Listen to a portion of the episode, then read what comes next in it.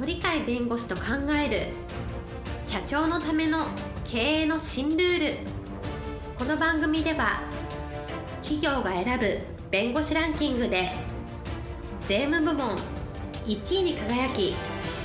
70冊以上の本を出版し多くの経営者を支えてきた鳥飼重勝が社長経営者独立希望者起業家のための経営の新ルールについてお伝えしていきます。それでは今回の番組をお楽しみください。皆さんこんにちは。お元気でしょうか？元気がすべての源です。え鳥飼です。はい、パラリーガルの高瀬です。今日のテーマはですね、はい。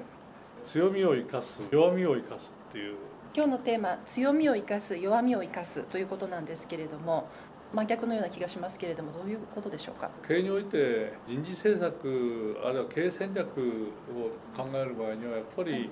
強みを生かすっていうのがやはり優位性を保つんで、はい、えー経営的にはうまくいくあるいは人事やるんだったら人事がうまく回るみたいな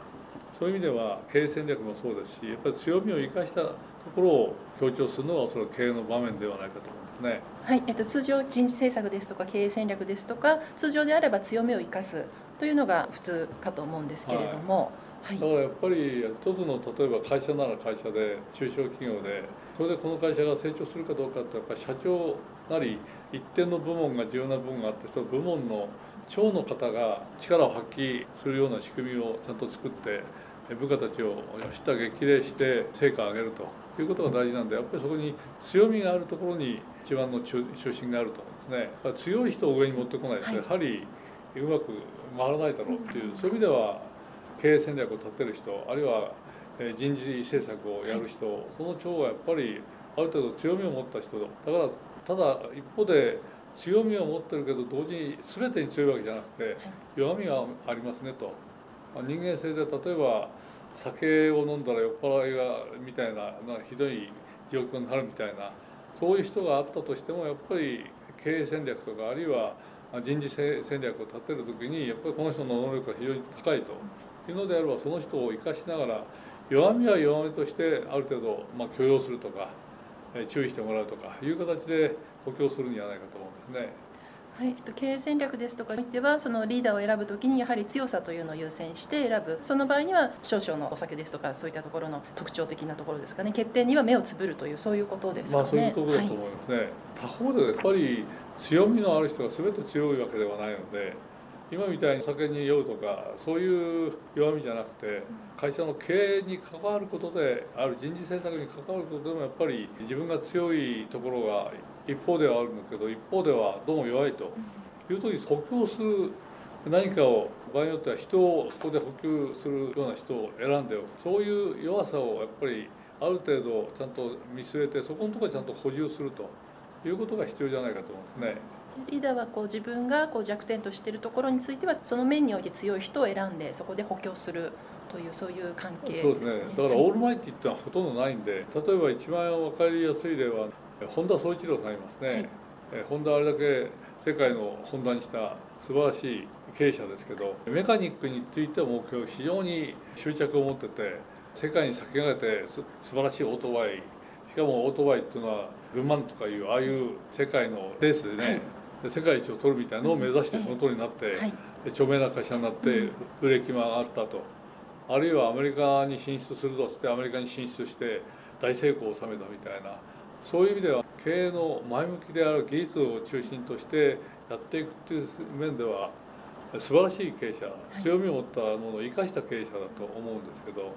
一方でえ財務関係とか人事関係は全然弱みというかほとんど自分は苦手だとちゃんと補充してくれるようなところを藤沢武雄さんっていう大変有名な方になりましたけどこの方を補充にしてここに全部権限を与えると。で場所も工場とかいろんなところがほとんど生産に関わることは本田さんの方がやって場所を離れたところで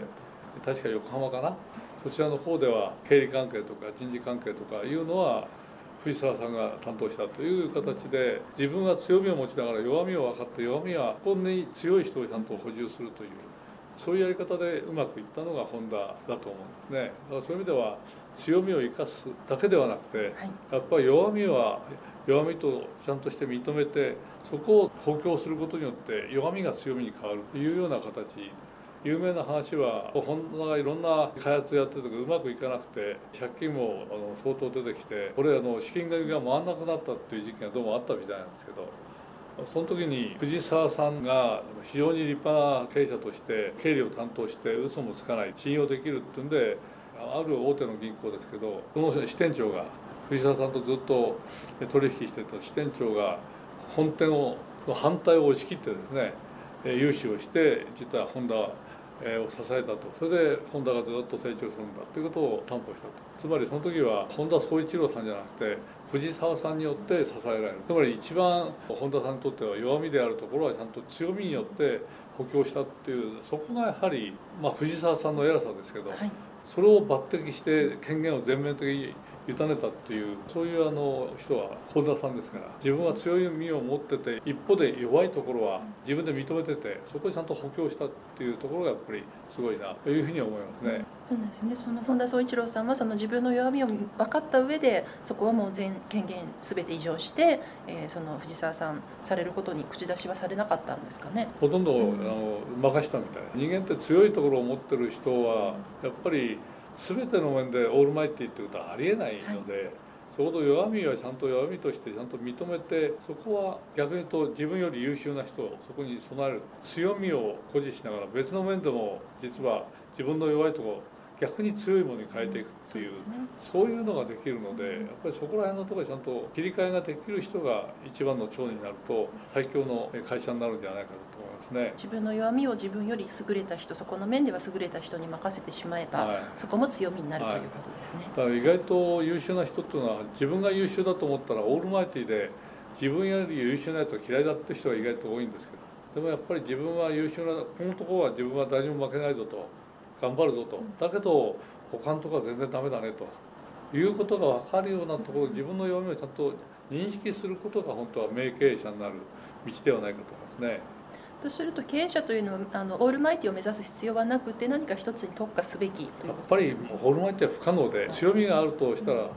他のところがやっぱり弱いところがあって全てが強いってことはありえないですね。やっぱりどっかが突出してるとすると突出してないところがやっぱりほ弱みになってて、はい。そこのところは何かっていうのが分かれば補強するっていう逆に言うと自分の強みを分かりながら一方でここは弱いよってことまで認識するのが本当のトップになるような人じゃないかなと思いますね。はい、ありがとうございました。今日のテーマ強みを生かす、弱みを生かすでした。ありがとうございました。今日も元気な一日をお過ごしください。本日の番組はいかがでしたか？この番組は毎週月曜日7時に配信いたしますそれでは次回の配信を楽しみにお待ちください。